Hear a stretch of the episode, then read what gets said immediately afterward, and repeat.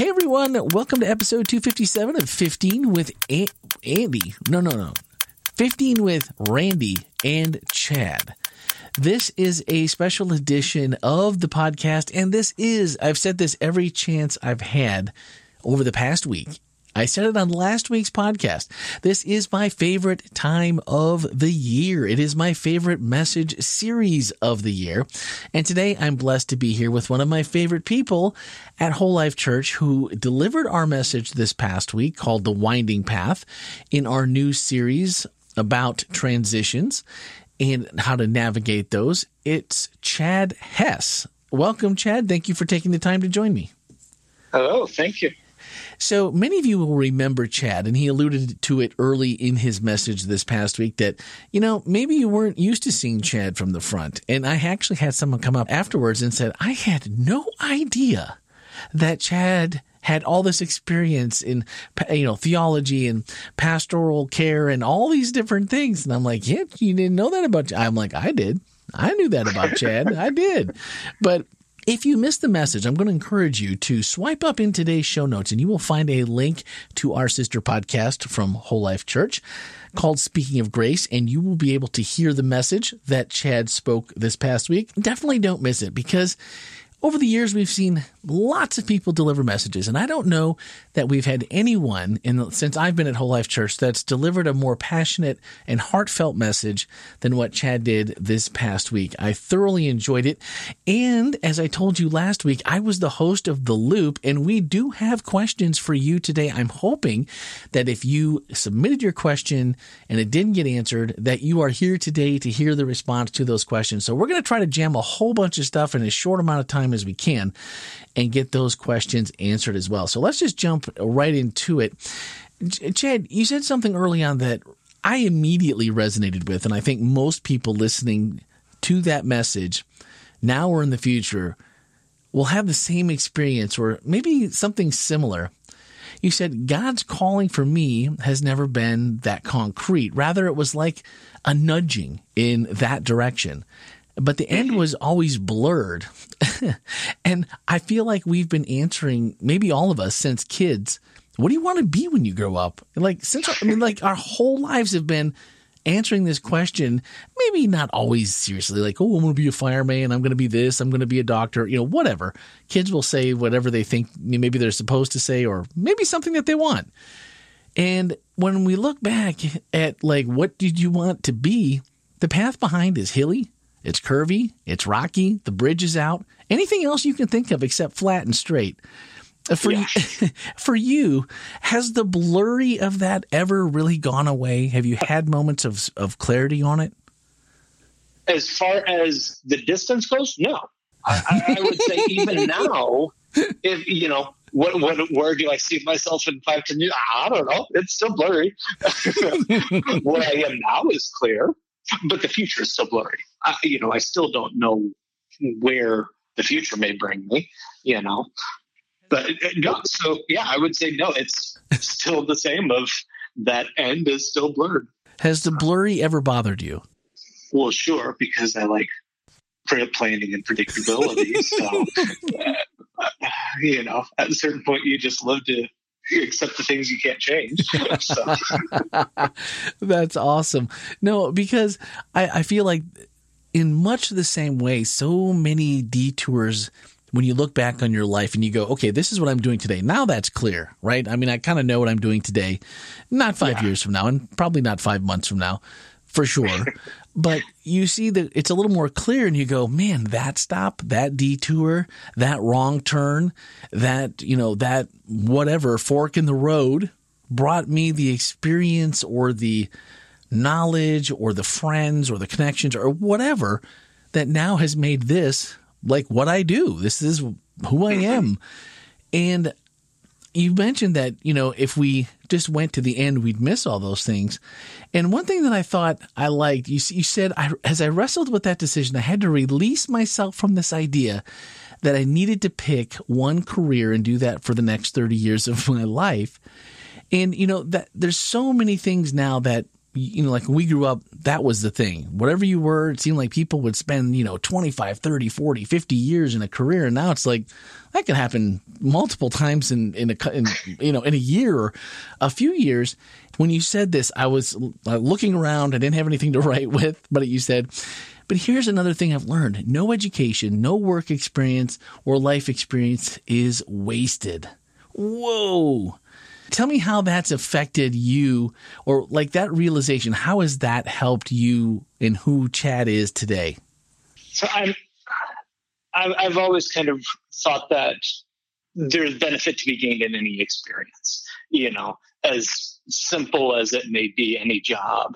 There are valuable skills that you can learn there, even just the skill of hard work, mm, you know, yeah. regardless of what the job is that you're actually doing the strong work ethic that you develop in it goes a long way towards the rest of your life, you know. And so um, that's something I guess I just kind of was instilled in me early on, and I've and and I've seen that in different jobs where I've had managers that just really loved my work ethic, and you know, even if they're just simple, you know, basic in school jobs kind of thing. Sure. You know, and so even that aspect of it you can run with. But then when it comes into more like some of the examples I've listed there of taking that counseling mindset from family systems mm, yeah. and looking at it in AV. And it's, it, it's kind of interesting because that, so for those that may not know, and I didn't get into any details on this on the sermon, but within family counseling, there's the, the philosophy of family systems theory, which looks at how each member of the family is interact, interacting with and impacting the whole. So, you know, a family may come in and say, hey, Johnny's having a problem with this. Okay, so Johnny's doing this, but why is Johnny doing this? Why is that behavior working in this system? You know, you can't look at that behavior in, in, in isolation. You have to look at everything all together. And that's kind of the crux of what family systems theory does. And I've taken, and I really kind of connected with that in um, my counseling classes, but I took that with me in AV. And in AV, you have audio and you have video and you have lighting and you increasingly have networking and, you know, computers and everything. Yeah. And a lot of people, a lot of AV techs are really good at one, maybe two, maybe some of them, but they tend to look at, you know, I know my area, I know sound, I know that really, really well. I know that it needs to be in the video, but don't ask me to troubleshoot the video. You know, yeah, you don't get that holistic perspective as much in AV.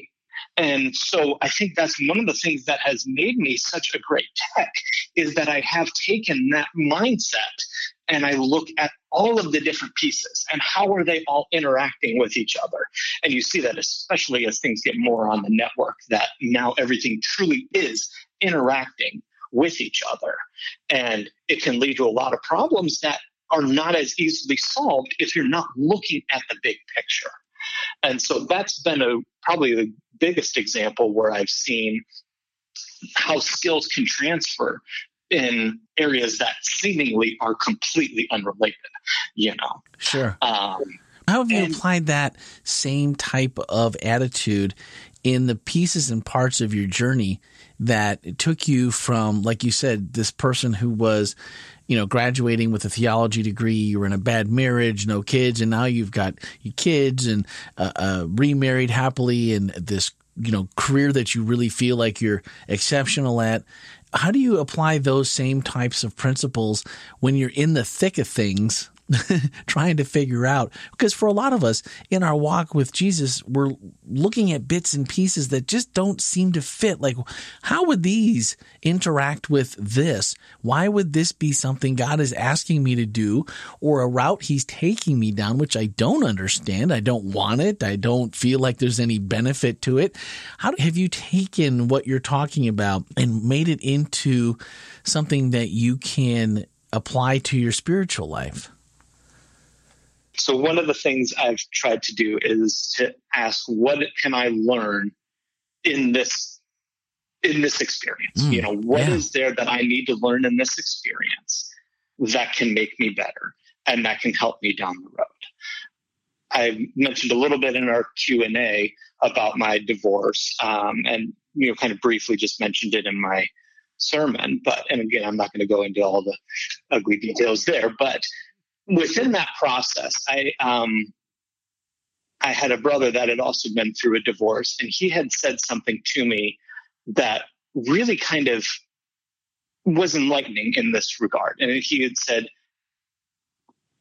divorce is something I would not wish on my worst enemy, but I wouldn't trade it for the world because it has taught me so much and I've learned so much from it. And as I was going through the same experience, I kind of wrestled with that same question and kind of ultimately came to the same place. Terrible, horrible process. I would not recommend it to anyone. You know, it's not anything you would wish for. Yeah, absolutely. But the things I learned from it about myself um, have totally changed me. And and you have to be willing to put in that work, you know. And, and we'll stick with divorce as a great example. It's so easy to just you know throw all the blame on the other person. Everyone likes to think the other person was 100 percent at fault, and that's never true. No, Any but it feels good to say it though. Sometimes you always played some role. Yeah, it may be 50-50, it may be 90-10. That's not for me to decide, but you played a role. And you have to be willing to look at it and do the hard work of saying, what did I contribute? What did I do that has led to this? And let me learn from that so I don't repeat this again. Yeah, that's great. And that has, and I've tried to do that in any situation. You know, what can I learn from this to make to make it better, and so that I don't repeat the same mistake again. So basically, what you're saying is you're taking the good, the bad, and the ugly, whatever comes in your life, and you're saying, I have to use this to make Chad a better person. This and I have to trust that God is using it somehow to make our relationship better He's using it to mm-hmm. make me better. He's preparing me for something. So whether I mean the easy is usually well, it's easy, and the good is usually the easy. It's more enjoyable, but the bad and the ugly is where you learn more. the bad, so, yeah, the, the bad and the ugly are the trenches that we try to ignore. But that's that's really awesome, and I, and I would say that your life, just the trajectory and this path that you laid out for us, has proven that to be true because the next part that I want to get into before we get to the questions from the loop is I just want you to like tell us how this got you and and Susan to this place where when people talk about foster care and they'll say, you know, oh, I don't I, I don't think that's for, for me or ah, foster care. It just, ugh, it just, it sounds like a, like a dirty word, or it's just like, oh, you know, almost like old narratives about foster care, foster kids, how it used to be looked on, it, and maybe some still do, but I say, man, I, I know people that foster, and I think of, I think of you and Susan first because there's always a smile on you on both of your faces. And I'm sure in the background there is the good, the bad, and the ugly. I'm not going to try to you know put yes. frosting on all of it. But when we see you out with the kids in situations and even even during discipline times or times when things aren't going as maybe as well as you would hope or as planned you guys always have a smile on your face and there's never a doubt at least from from what i can see that like these kids are loved when they're at chad and susan's house for however long that is.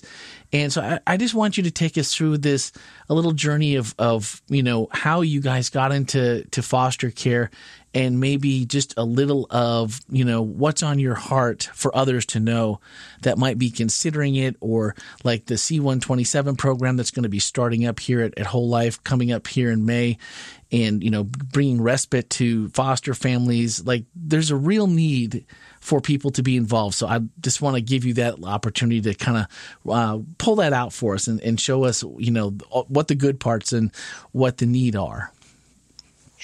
Sure. So we got, we really started talking about foster care. I mean, we were aware of it before. Sure. Um, but we really kind of started talking about it and thinking about it more. Well, I guess it would have been five years ago when we did uh, um, series uh, emphasis during May for Foster Care Awareness Month, and you know, did interviews with uh, Rhonda and Russell Cross, oh, yeah. foster parents. That's right. And, that's right. Um, and of course, I was helping to film those because I was on staff there at the time. And yep, so, but yep. as we talked about it more in church and the need for it and what it's all about, that kind of got Susan and I talking about it more and thought, you know what, this is something that we could do. Um, Susan is one of those people that is just a naturally gifted parent. There are some people that are just, you know, they they just kind of have have that gift. Yeah. And and she is one of them. And so, you know, being able to leverage that and utilize that for more kids, even if we didn't want them to ultimately become a part of our family forever, right, we can right. they can be a part of our family for now, and we can do our part to help this immense need that's out there. And so, yeah, I mean, the more we talk about it, and I've seen this over the past five years, every year when we talk about it, there's another one or two families that step up and say, yeah, you know, I think this is something we can do. And so, you know, the more we, the more people that get involved, the more we can take care of the need that's out there and help the foster parents that are there. Because, yeah, as you're mentioning, it's not just being foster parents. There are other ways of supporting foster parents. You know, um, we have done different events the church has done, like foster parent night out and stuff, where we will get, um, they will you bring all your kids to the church and they have different programs and activities and stuff that they can do. And then we go out and have a you know some dinner and maybe a little bit of time to do something. And that's that's great. I mean those little breaks are wonderful. And especially when you have a lot of kids. so like, yeah, I got five kids. It's not easy to find a babysitter for five kids. No, you know? no. Well, and it's not cost effective. If, in, yeah, it's not even if you even if you can, it's not cost effective to do so. Yeah, and you know, so a lot of people might be saying, you know, yeah, I can I could help with, you know, watching some kids for foster care. Okay, if I, well, okay, five might be a little much, you know, two infants, oh, okay, that might be a little more than I'm prepared for, you know. And sure. I completely get that. I would be just as reticent to leave them with you because I know you're not comfortable with that. Sure. But you pull them all together in the church for a program when you have multiple volunteers now this is a far more manageable thing. Absolutely. You know, you're not asking one person to watch five kids.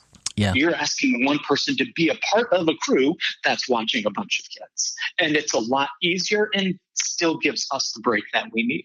Absolutely. And, and we used to do a program, my wife and I, at Forest Lake Church called Buddy Break, which is a respite care program for parents with kids with special needs and you can find kids from every every need out there from you know people the kids that have autism and down syndrome and kids that have disorders where their bones are fragile and they break very easily and kids that have skin disorders that are allergic to everything and you know there's there's all these different things and they just don't have you don't have anyone qualified to babysit them because of all these needs, right? Mm-hmm. And it's, so it's kind of the same thing. And when when parents would come and they would drop their kids off, you know, they'd wait in the, the at first they'd wait in the parking lot and go, boy, I'm not sure if I want to leave my kid here for you know three hours, and then they'd like, well, maybe I'll make one run I'll, I'll, I'll, make one run, and we would never let them come inside. It's like, no, no, no, this is free. You don't, please don't sit in your car.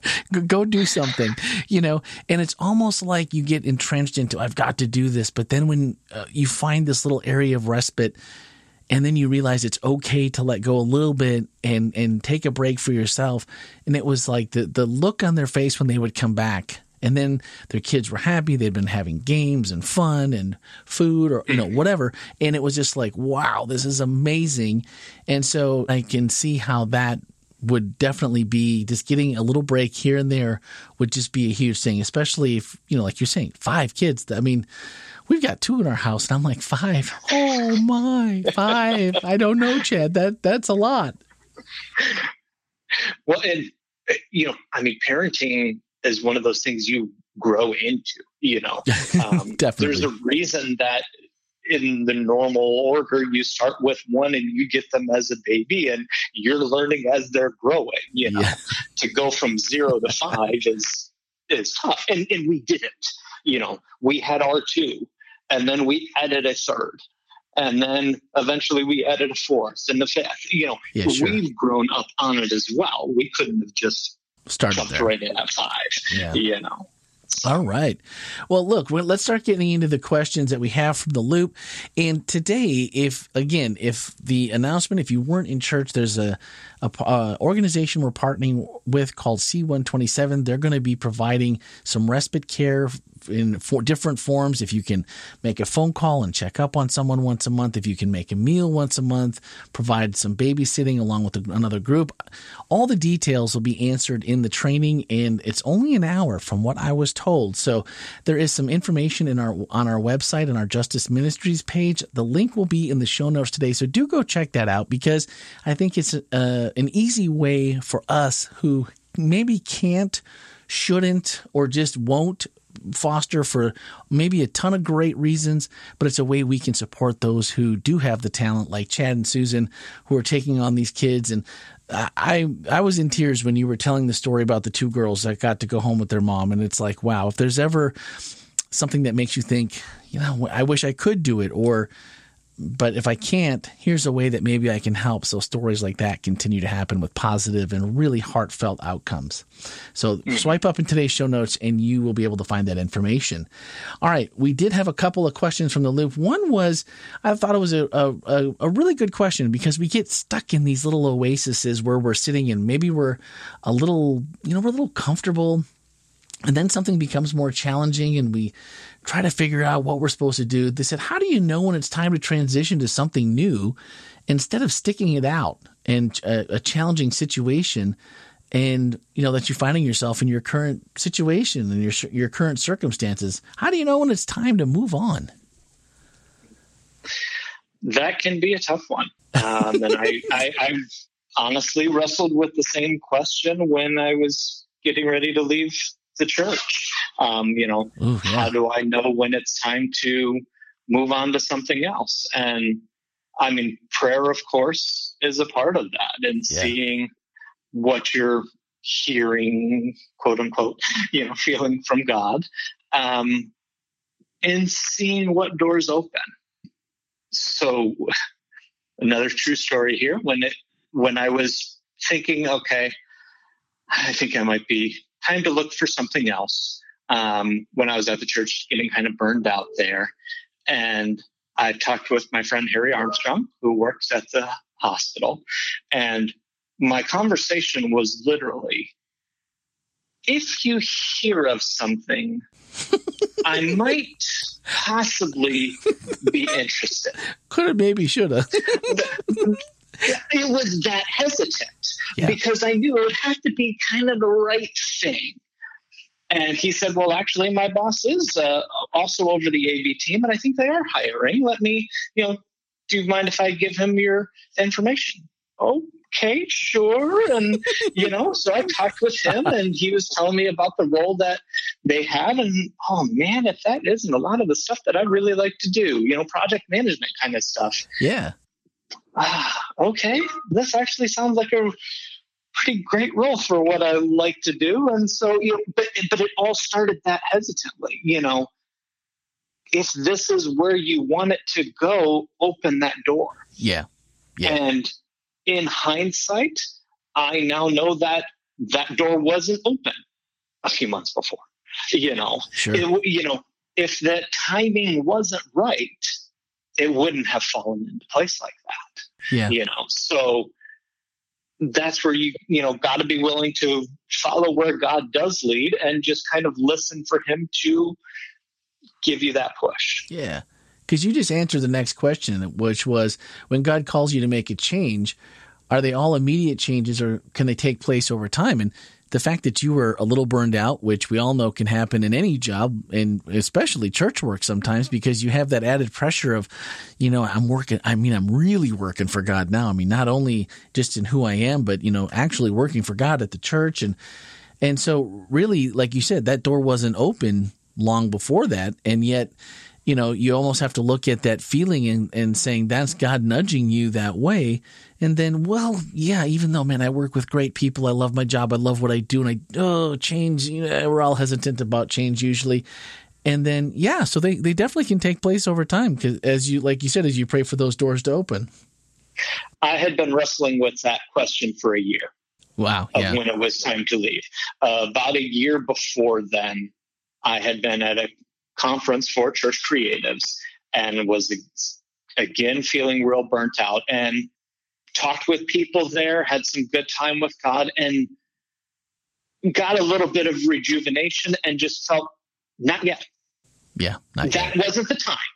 I was feeling it, but that wasn't quite the time. Yep. So, yes, that was a year worth of transit, transition, really, before I, to get to that point that I was ready to make that change. Wow. Yeah, that's, I mean, and, you know, and it's hard to be patient. I, I mean, I get that too. It, it's hard, but like the, the payoff is so worth it.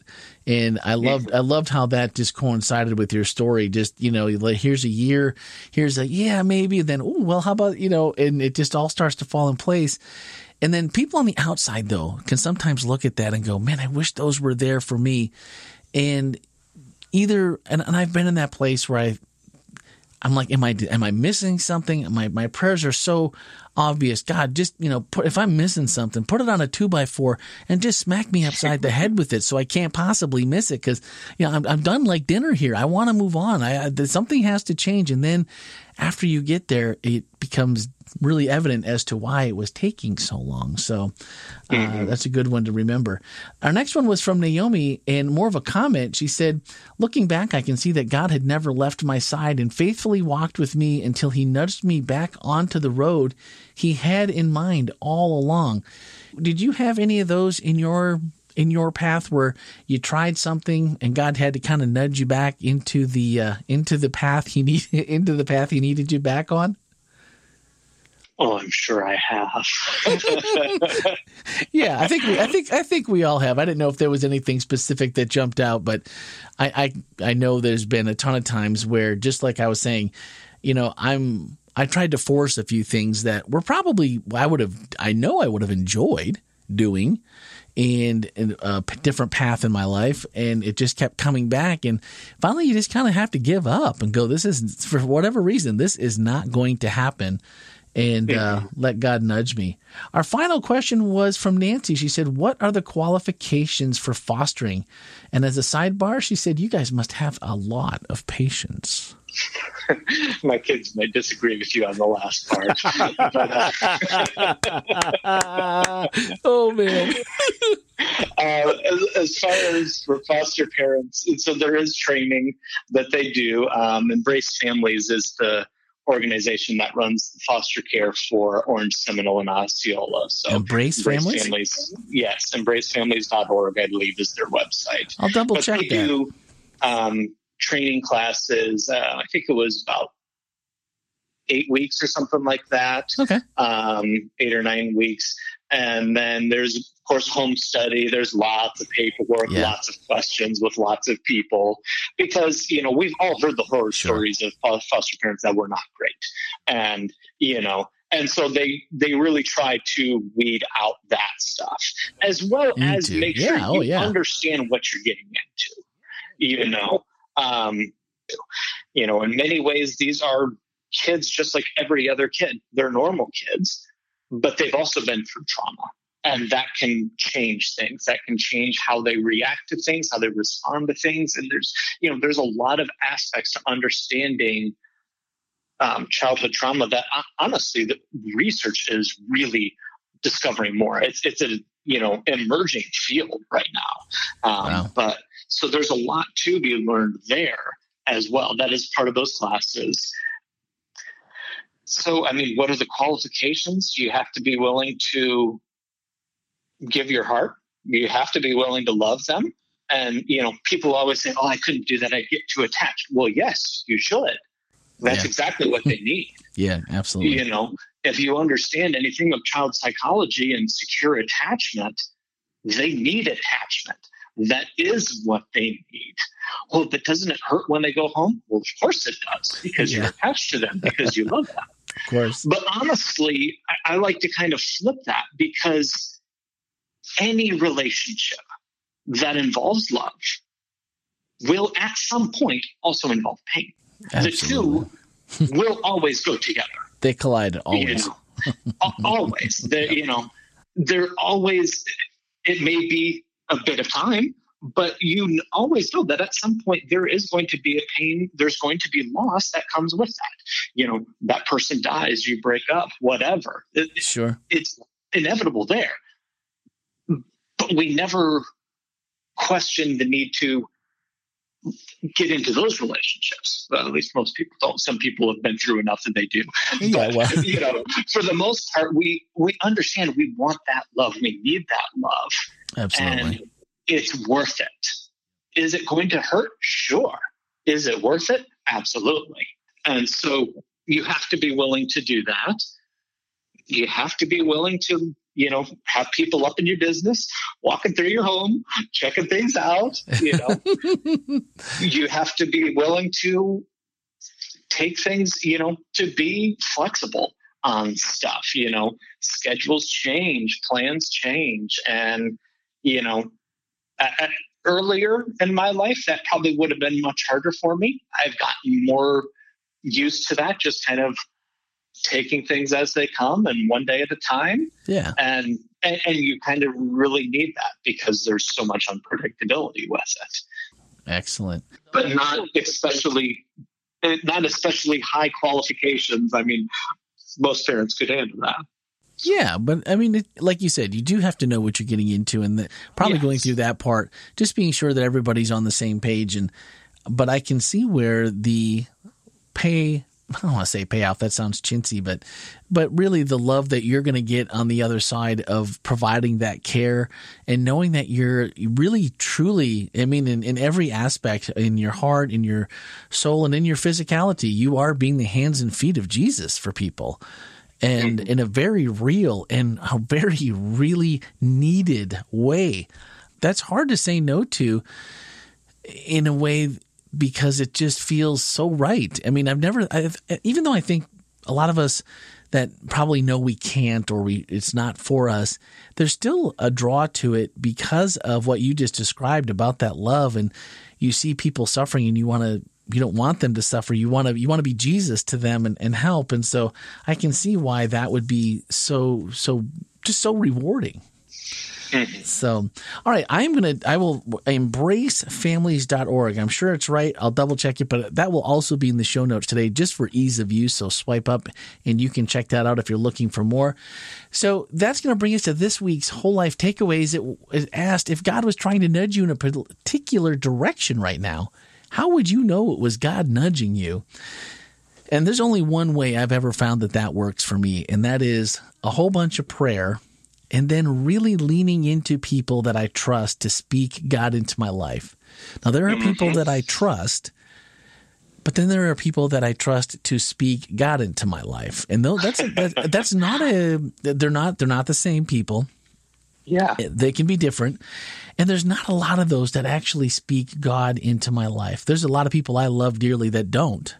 And it's not necessarily a bad thing. I think God puts people at different times at different places. And often I have found people that have been very unexpected speaking into my life at different times. And so I'd like to know what you think. I mean, how does this work for you? What if God was nudging, you know, you right now in a particular direction, how would you know it was him? Let us know by voicemail or text to 407-965-1607 or as always podcast at wholelife.church for email and I would love to read your comments on the podcast next week. Or if you leave me a voicemail, we'll just go ahead and play it so everyone can hear your voice. All right, our final thoughts are from the closing to Chad's message this past week. He said, If you follow God's leading, your life will not turn out the way you think, but He will always be with you. It will contain lower lows than you imagined, but also greater highs. It will be filled with times of immense pain, blinding confusion and despair, and no idea what to do at times. But through it all, God is weaving you into the person He wants you to be And it's a beautiful thing. And that is really, when you think about it, but through it all, God is weaving you into the person he wants you to be. That is pretty awesome. So thank you, Chad, again for being a part of, you know, we, we put you through the wringer and the loop. We make you ask, answer questions, and then you got to preach twice.